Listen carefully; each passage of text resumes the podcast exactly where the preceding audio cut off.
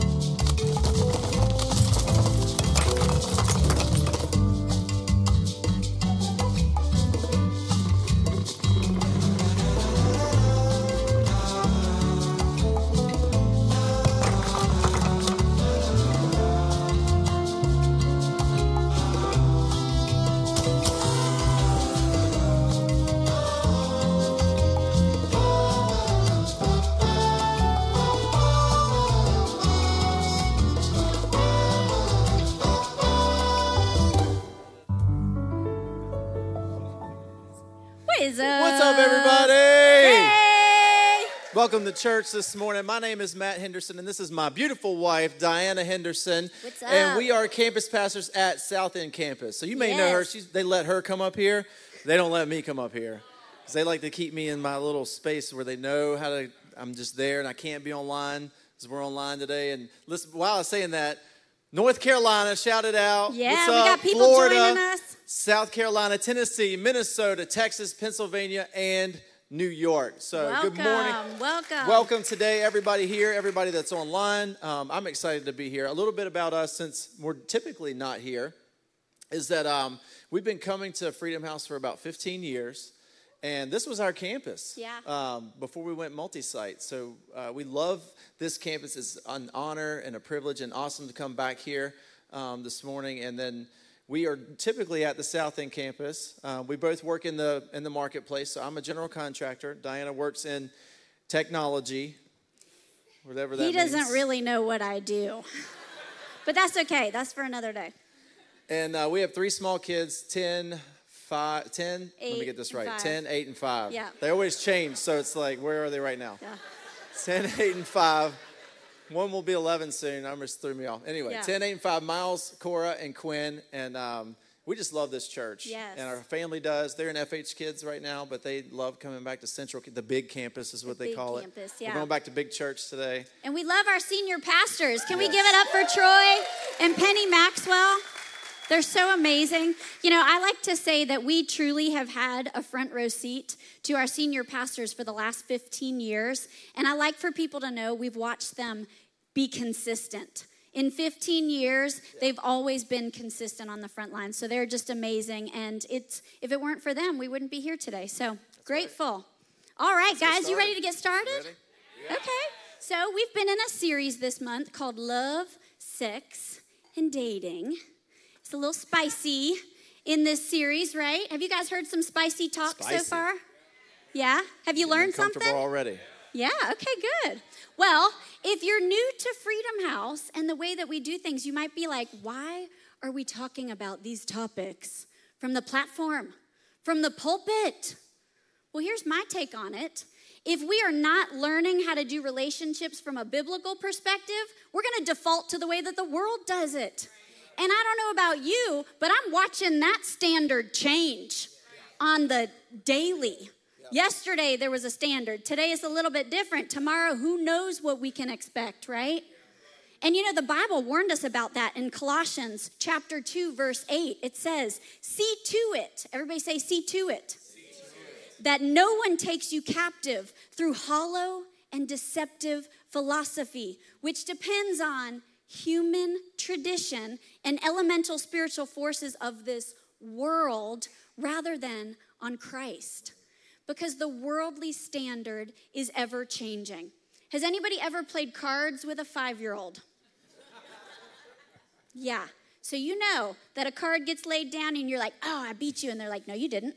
They and cheat. All of a sudden, the rules change. And you're like, wait a second. They naturally just cheat. I can't win this game. Yeah, they cheat. They figure it out. You're like, I can't win this game. Well, that's how doing relationships the worldly way is. You can't win. You can't be successful. So keep that in mind. It's like playing cards with a 5-year-old. So today, we're going to have a conversation all about intimacy. And specifically, God's design for physical and emotional intimacy. So, we typically describe intimacy from a spatial perspective versus a relational perspective. Think about it. Have you ever said like, oh yeah, I'm really close to that person? Or I have a deep relationship with that person. Or if it's someone you don't know very well, you might say like, oh, we've got like a surface level relationship. But how many of you know intimacy is not spatial, it's relational. Intimacy is relational. In fact, the definition of intimacy is all about being known by someone or knowing someone. It's all about that connection. It's relational. Think about it. Have you ever been on a plane sitting next to somebody that you've never met in your life? And you are sitting super close, right? Proximity is like 4 centimeters. Like a little too close for comfort.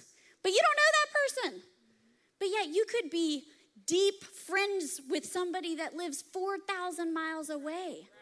So intimacy is not spatial, it's relational. Now, there was an elderly couple, and they were laying in bed one night, and the woman said, you know, when we were young, you used to hold my hand when we were laying in bed. So the old man crawls his fingers across the sheets and grabs his wife's hand, and she's still not satisfied. Come on, ladies. She said, you know, when we were young, you used to snuggle up close to me. So the old man laboriously, like, bumps his body over across the bed to snuggle up close to his wife, and she's still unsatisfied and goes, you know, when we were young, you used to nibble on my ear. Well, he flips the covers off, gets out of bed, and starts to walk out of the room. And she's like, where are you going? I'm hurt. And he goes, I'm going to get my teeth. All right, y'all, buckle up. We're going for an intimate ride today, talking about intimacy through God's view. That's right. So if you're taking notes, get your phones out, get a piece of paper. If you're online at home, grab an old piece of mail or something. Write down this first point, intimacy with God.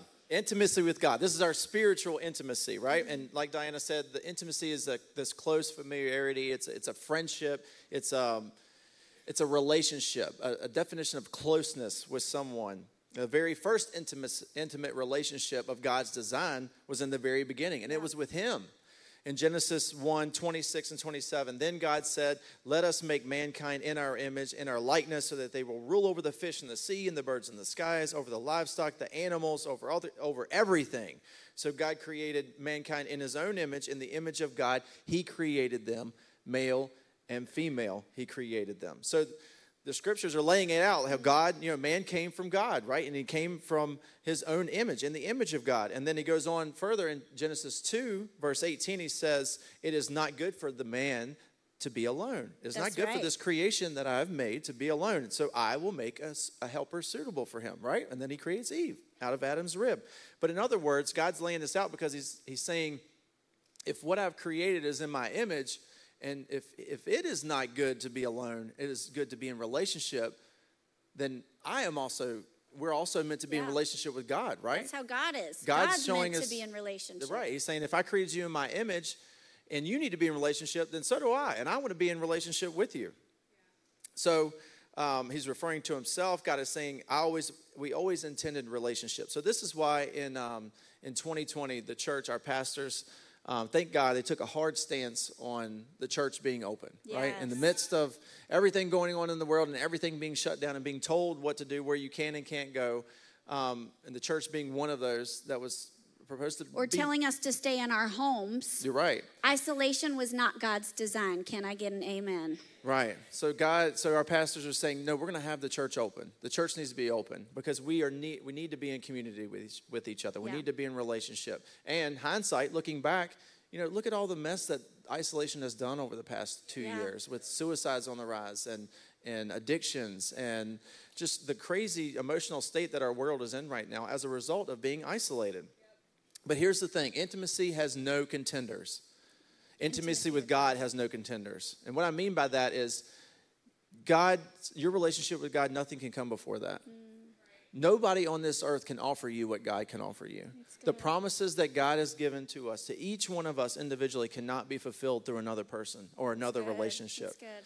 He explains this in Exodus 20, verse 3. He says, you shall have no other gods before me, little g God. So you can't put anything before me, no desire, no anything in this world, not even your relationship. So my first love is God, not Diana, right? Mom. She cannot be my Jesus, right? And in order for me to have a healthy relationship here, I first have to have a relationship here, right? Because if this one's not good, then this one will suffer. That's right. Right? And all the others. And if you're not married, then whoever you're dating, it will suffer. And if you have kids, your relationship with your kids will suffer. And if you don't have kids, if you're a dog, then it's going to affect your relationship with your dog, right? Those four-legged babies. All across the board, it's going to affect. But you have to get right here first. Yeah. And what does intimacy with God look like? Again, it's going back to this closeness. It's a friendship. It's a trust without abandon. Men, this is not intimacy. I know where you're going in your head. It's like we go to the bedroom when you talk about intimacy. It just pops into our head. This is not what we're talking about. This is a closeness, a bond, something that cannot be broken. It is not just a physical relationship. And Psalms, the psalmist says it best for me as well. It's Psalm 73:28. He says, but as for me, it is good to be near God. That's what he's talking about, the intimacy, the near God. I have made the sovereign Lord my refuge. I will tell all of your deeds. And in this refuge, the word that he used here, it's talking about a place that he can go to be with God, right? We have you can find refuge in relationships on this earth. When I have something great that happens to me, like I just want to run and tell Diana because I know that even if she doesn't even care about it, she's at least going to act excited with me, right? She's going to be excited with me. Or if something happens to me that just has me down in the dumps, right? Something bad happens. I get some bad news. Something doesn't work out my way. I know that I have someone that I can run to and share that with. Maybe it's your mom. Maybe it's your neighbor. Maybe it's a coworker. But when something happens, you go to this place and you know that they're not going to judge you for it. But they're going to feel your burden and your pain with that. That's what the psalmist is talking about. I have made God my refuge. He's the place that I go to, right? And then when you go there and you're with God, it wrecks your world, right? He changes your whole life. And you're like, man, look, can I tell you how awesome God is? And you're like the annoying guy over hanging with your boys watching football, and you just keep bringing up your girlfriend, right? And you're like, bro, she's not even here. And she has nothing to do. She doesn't even like the Panthers. Stop talking about her, right? But you're like, man, this is a girl. She's changed my world. And that's how it is for the psalmist. He says, I will tell of all your deeds. Let me tell you about God. Do you know what God did for me? Do you know what God promised me? Yeah. Do you know what he did for me? Do you know what he's brought me through? Do you know what I looked like yesterday? Do you know some of the stuff that I've done, but where I am today? I will tell of all your deeds, God. It's like the old song. I don't know if you guys remember it. Let me tell you about my best friend, right? And listen, if you're single, I want to talk to you guys right now, so look at me. If you're single, I'm not trying to, I know relationship conversations, you guys kind of tune out or something, but listen to me. Singleness is God's sovereign plan for you right now, where you are in your life right now. You shouldn't be trying to rush through it. You shouldn't be ashamed of it or think that something's wrong with you or that why am I this age and this, why can't I have something like they have? You shouldn't try to rush through this because, listen to me, you can offer something in your service to the Lord and your relationship with God that no married person can offer, that no parent can offer. Yep. Because when you're single, you can give God every single thing that you have. Yeah. There's nothing that's being pulled from you. When I'm married, like Diana gets a piece of me, right? I have 3 kids. Each one of my kids gets a piece of me. If you're single and just running after God, you can give him everything, right? This is just like Paul. Paul wrote 2/3 of the New Testament, and he did it all while he was single. Yeah. I mean, he even wrote about he says, if you're going to go after God like me, you should probably be single, right? Because I'm going after God like nobody else has. And if you're not with that, then you can go get married and settle down and have some kids, right? But I'm going after God. So being single affords you this contribution to the kingdom that is richly valuable and unlike any of us who are married. James 4, verse 8 says, draw near to God and he will draw near to you. So if you go after him with everything, he's just going to come right beside you and scoot over on that bench and just get right as close to you are as you want to get him. It's a reciprocity, right? Whatever you put in with God, he's going to put out, right? However much you want to chase after God is how much you're going to get back from him. Your intimacy with God will set the tone for the intimacy in any other relationship in your life, whether romantic or not. So good. Okay, so now that we know that first comes our intimacy with God, let's talk about what intimacy looks like in marriage. Now, if you're single, dating, don't tune out because there's something in this for you as well. Matt just said that our intimacy with God sets the tone for all of our other relationships. So let's understand what that looks like in marriage. And first, we got to understand God's design for marriage, right? Now, God's design for marriage was God's first institution that he gave to mankind. It was the very first one. And he made marriage between a man and a woman, period. End of story. Y'all tracking with me? Okay, now, what's important to understand is that God's design for our marriage was not to make us happy. It was to grow us. It was not to make us happy, but to grow us. I like to say it this way. Marriage is not about making us happy. It's about making us holy.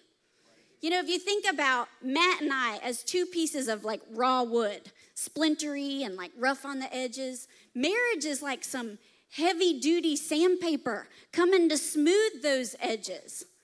Y'all tracking? You know, Matt and I came from very different backgrounds. It was like country boy meets city girl. Our wedding was north meets south.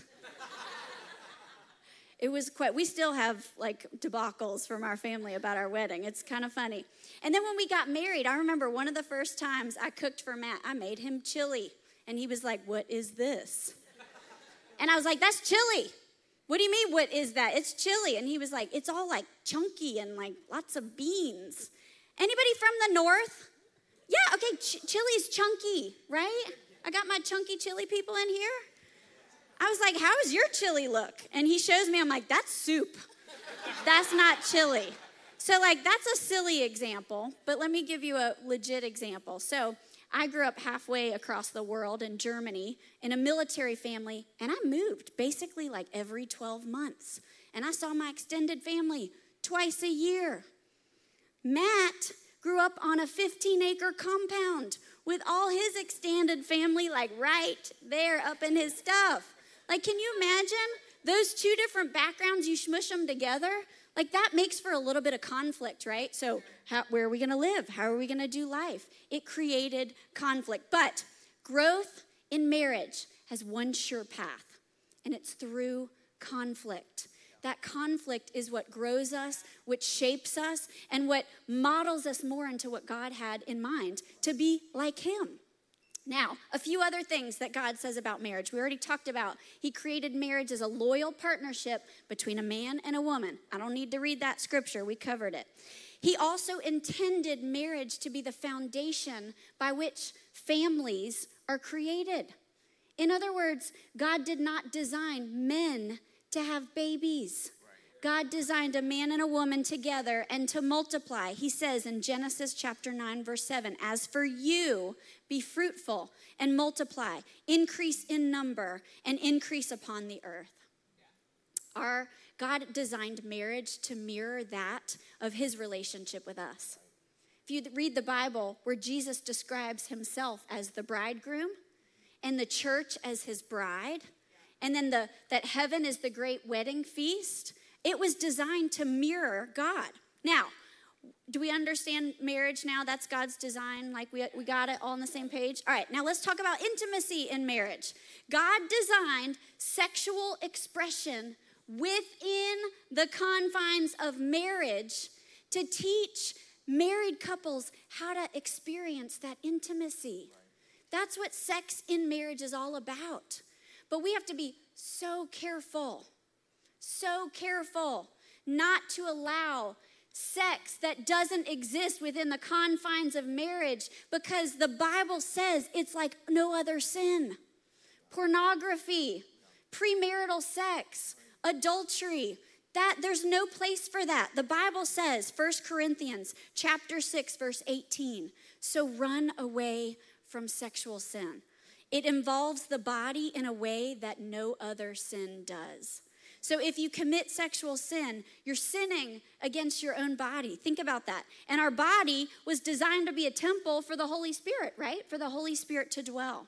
Now, I love this part. God paid a high price to make you his.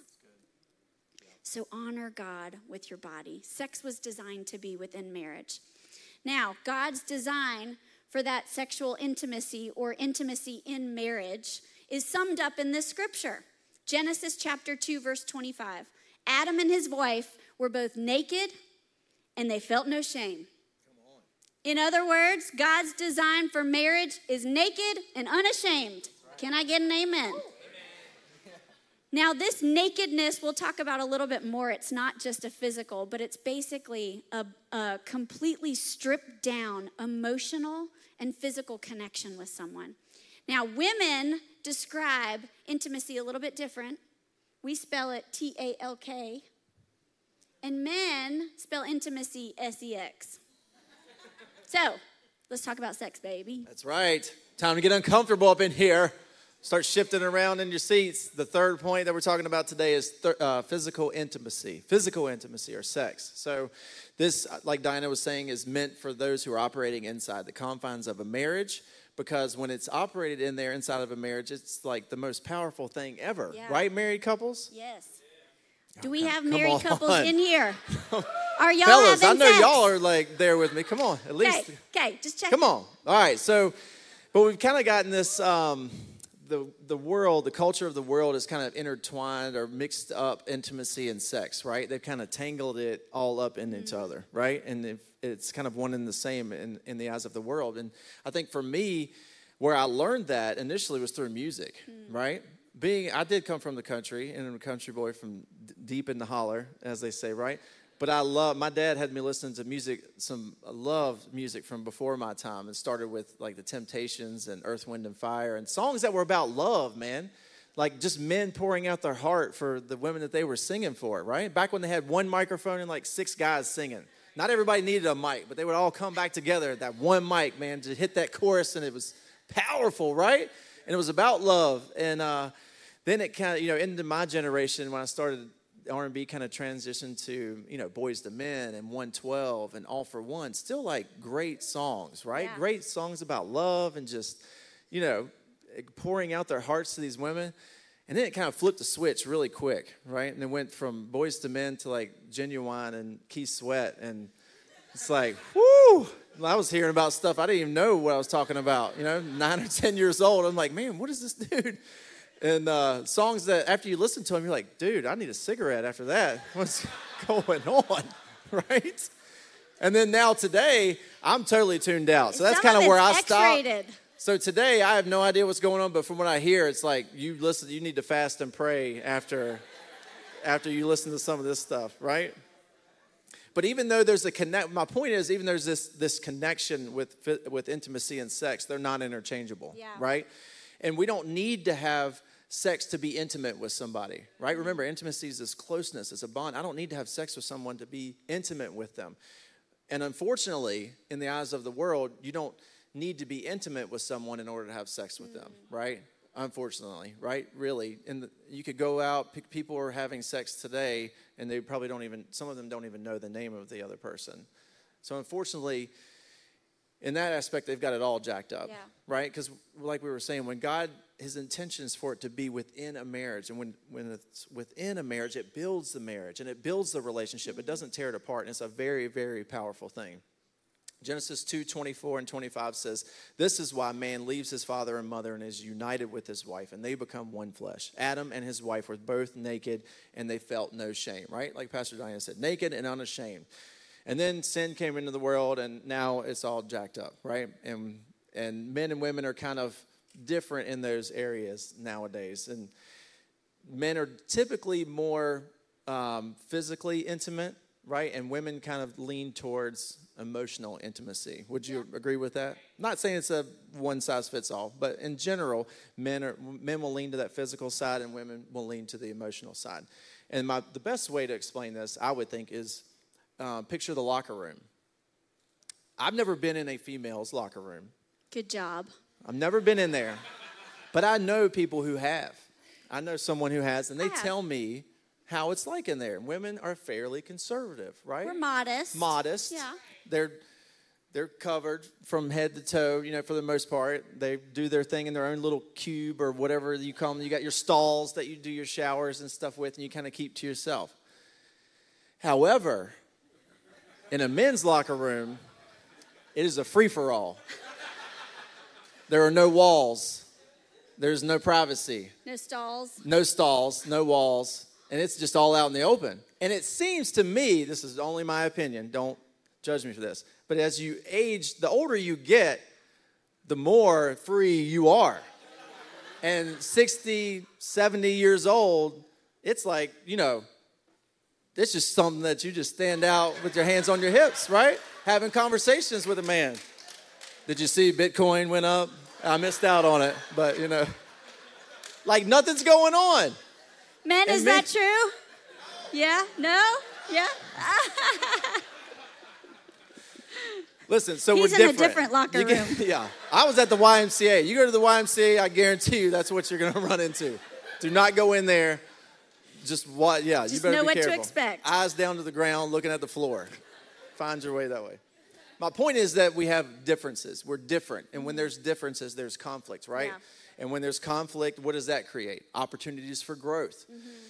And the opportunity for growth in our marriage in this is called a marital duty. It's our marital duty. And 1 Corinthians 7, 3, verse 5, 3 through 5, and the NIV explains this. It says, the husband should fulfill his marital duty to his wife, and likewise the wife to her husband. The wife does not have authority over her own body, but yields it to her husband. And in the same way, the husband doesn't have authority over his own body, but he yields it to his wife. Do not deprive each other, except perhaps by mutual consent for a time, so that you may devote yourselves to prayer. Also known as the most unpopular form of fasting amongst married couples, right? But then come together again so that Satan will not tempt you because of your lack of self-control. So married couples, do you hear that? In the Bible, it says it is your sex is your marital duty. Amen? Yes. It is your duty to get some love. Some love. It's your duty. Y'all tracking? Okay. Listen, the Bible is full of this stuff. This is not my words. These are read Song of Solomon and or some of the Proverbs. You'll see Proverbs 5 is another really good one. Verse 18 says, "May your fountain be blessed. May you rejoice in the wife of your youth, a loving doe, a graceful deer. May her breast satisfy you always. Come on. May you ever be intoxicated with her love." That's the Bible, y'all. Yeah. Right? Spicy. It is spicy. So in the words of Marvin Gaye, let's get it on. All right, let's get it on. And we're going to move on to emotional intimacy, number 4. Now, we've talked about that scripture where God's design for marriage was to be naked and unashamed. Now, Matt covered the physical aspect of that, but it's also important that we think about what it means to be emotionally naked or vulnerable in our relationship. Now, this is for all. Vulnerability in relationships is the key to that emotional intimacy. It's the key to the connection with that relationship. Now, women, like Matt was saying, have more of a tendency to emotional intimacy. Think about it. Like when we're having conversations with our girlfriends, like they go to places that most men probably would never go in a 5-minute convo, right? You know, we'll talk with our fur babies about, you know, the depths of our being or, you know, someone we just met on a bus. Like, it happens to me all the time. You know, I always think about the first time that Matt and I started leading life groups at Freedom House. And I have a heart for women, and he has a heart for men. And I would come home from life group, and I'd be like, oh, my gosh, tonight was amazing. Like, we shared, like, our deep stories from childhood and the trauma that we walked through. And Matt's like, y'all covered all that tonight? I'm like, yeah, what'd you guys talk about? And he's like, the Bible and football. But we're just wired differently. Now, man, Adam, in the very beginning of time, understood that about us women. He understood that we're more emotionally inclined. That's why the first time he laid eyes on Eve, he didn't try and get her into bed. Instead, he uttered the world's first love poem. This is what he said to her in Genesis 2, verse 23. He says, "This is now bone of my bone, flesh of my flesh. She shall be called Woe Man, because she was taken out of man." So, men in the beginning of time understood how women are wired. But listen, emotional intimacy requires that we open up our heart. Some of us have allowed for walls to build up that prevent that connection. Now, this goes for men and for women. And if I can just be vulnerable, I'll share a little bit of our story. When Matt and I first started dating, I grew up in a military family, like I shared, so I moved all the time, constantly. I had relationships just shifting in and out of my life on the regular. And so when Matt and I started to get close, I broke up with him. Because that makes sense, right? Like, oh, you're the one. Peace out. And Matt was like, dude, what's your deal? Like, we got something going here. Why are you shutting me out? And what I had to realize is that I developed a coping mechanism. That because my world constantly changed growing up, I got really good at goodbye. I got really good at putting up walls that kept people out to protect my heart. But then here's Matt going, I'm the one. And you're building up walls that are keeping you from the person God has in store for you. Y'all hear me on that? So we have to be careful that we're not allowing walls to prevent us from exactly what God has in store. So how do you engage in emotional intimacy? Well, I'm going to give you some practical tips. I'm going to start with the men. Men, where you at? Come on, fellas. Yeah, all right, come on. There we go. Yeah, let's hear y'all. All right, men, you listen with your ears, not a trick question. Good job. You listen with your ears. But women, y'all may not know this about yourselves, ladies, so listen to this too. Women listen with their eyes. We listen with our eyes. I know, we're just special. So, men, when your woman, dating, married, whatever, when your woman is sharing her heart, man, if you make eye contact, she is going to be so in tune with you. It's going to be awesome. Yeah. Women listen with their eyes. Yeah. Where are my married men? Hey. Yay. All right. Married men, let me tell you, if you contribute emotionally, your woman is going to contribute physically. Right. I call it intimacy ROI, return on investment. If you invest, she's going to return. That's right. But men, you're saying, or some of you are questioning, why do I have to go first, right? If she would just get physical, then I'll show up emotionally, right? Or I can get emotional when we're there about to hit the physical intimacy part, right? But it's your job as a man to lead in all aspects of your family. It's your job to lead in all aspects, whether you like it or not. God has called you to be a leader, and leaders go first. That's good. Ephesians 5:23 says, "For the husband is the head of the wife, as Christ is the head of the church, his body, of which he is the Savior." So men, be a leader and lead your wife. Amen to that. All right, where are my women at?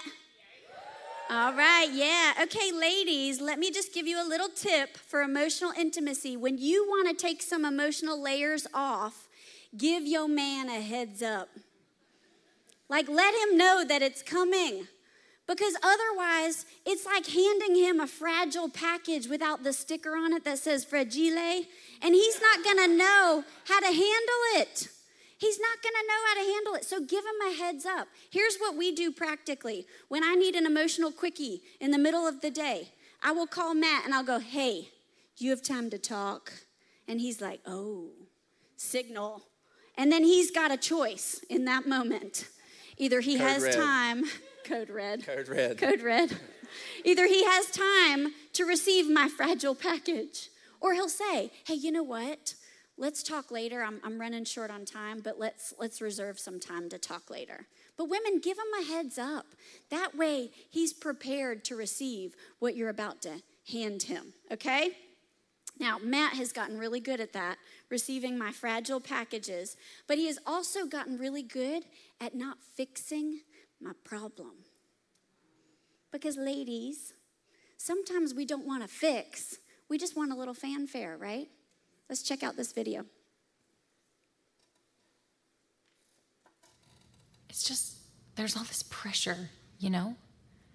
And sometimes it feels like it's right up on me, and I can just feel it, like literally feel it in my head, and it's relentless, and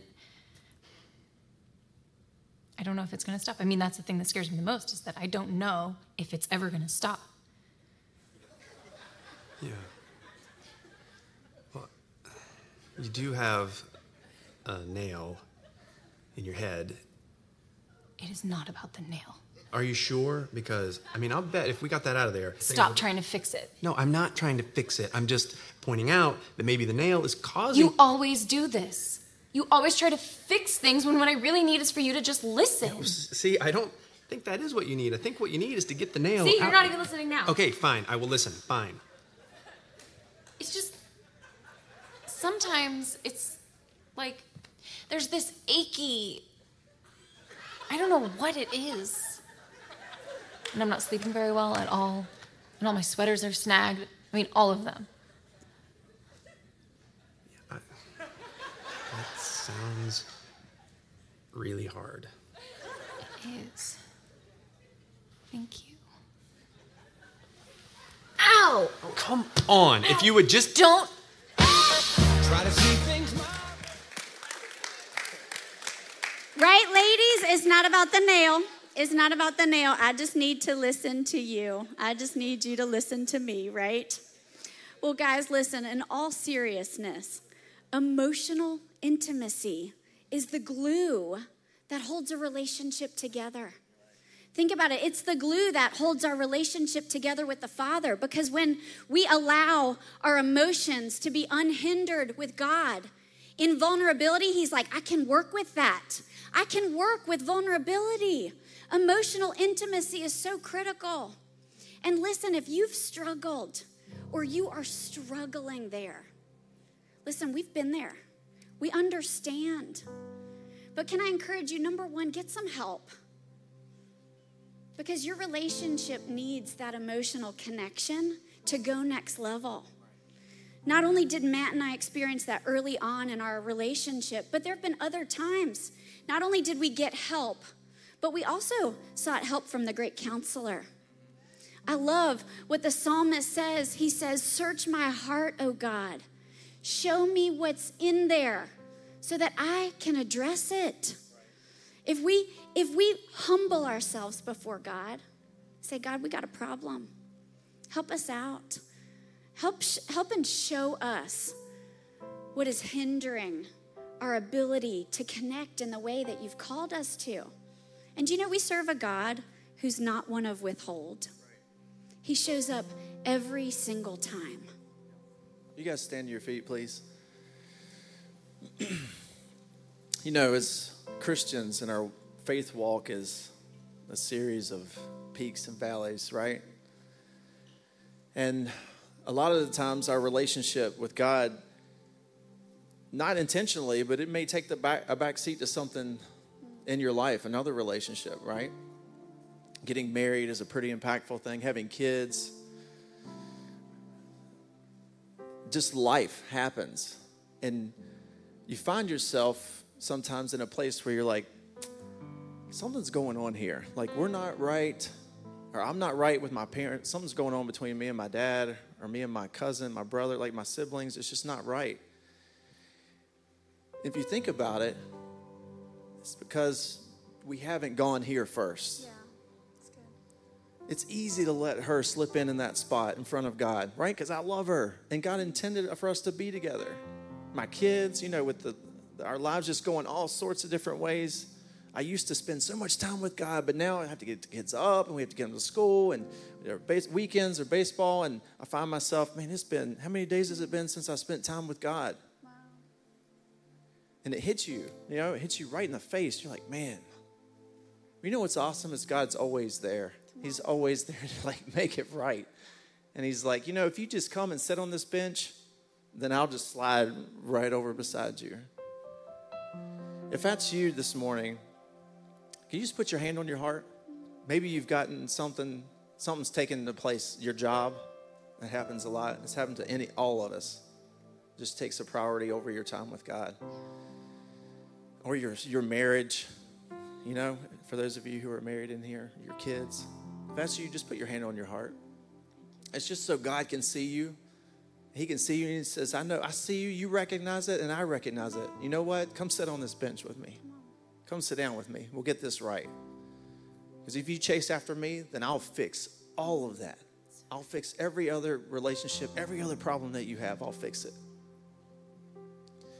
And if you don't know about that relationship with God, if you've never prayed that prayer, if you don't understand that the reason we get that relationship with God is because Jesus died for us. The only reason we have the opportunity to sit at that bench is because he sent his son and he died for you. The Bible says that when Jesus died, the veil tore, granting us access to the greatest Father that anyone has ever known. The best relationship of your life will be the one that you have with your Father, your Heavenly Father. If you would bow your heads and close your eyes, if you've never accepted that relationship, if you've never acknowledged Jesus as your Lord and Savior, if you didn't know that before today, I want to give you an opportunity to receive it. If that's you, will you just shoot your hand up really quick? So I can see you. You can put it right back down after you raise it. Just shoot it up so I can see you, so that God sees you. Thank you. And I want to pray for you this morning. I want to lead you in a prayer of salvation. And I also want to pray for those who put their hand on their heart, who want to reprioritize their relationships, to put God first. If every person would just say this with me, repeat it so you can hear it with your own ears. Say, Father God. Father God.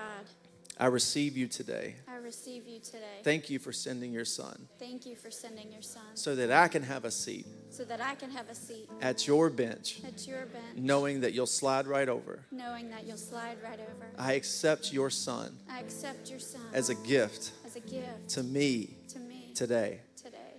I prioritize you, God.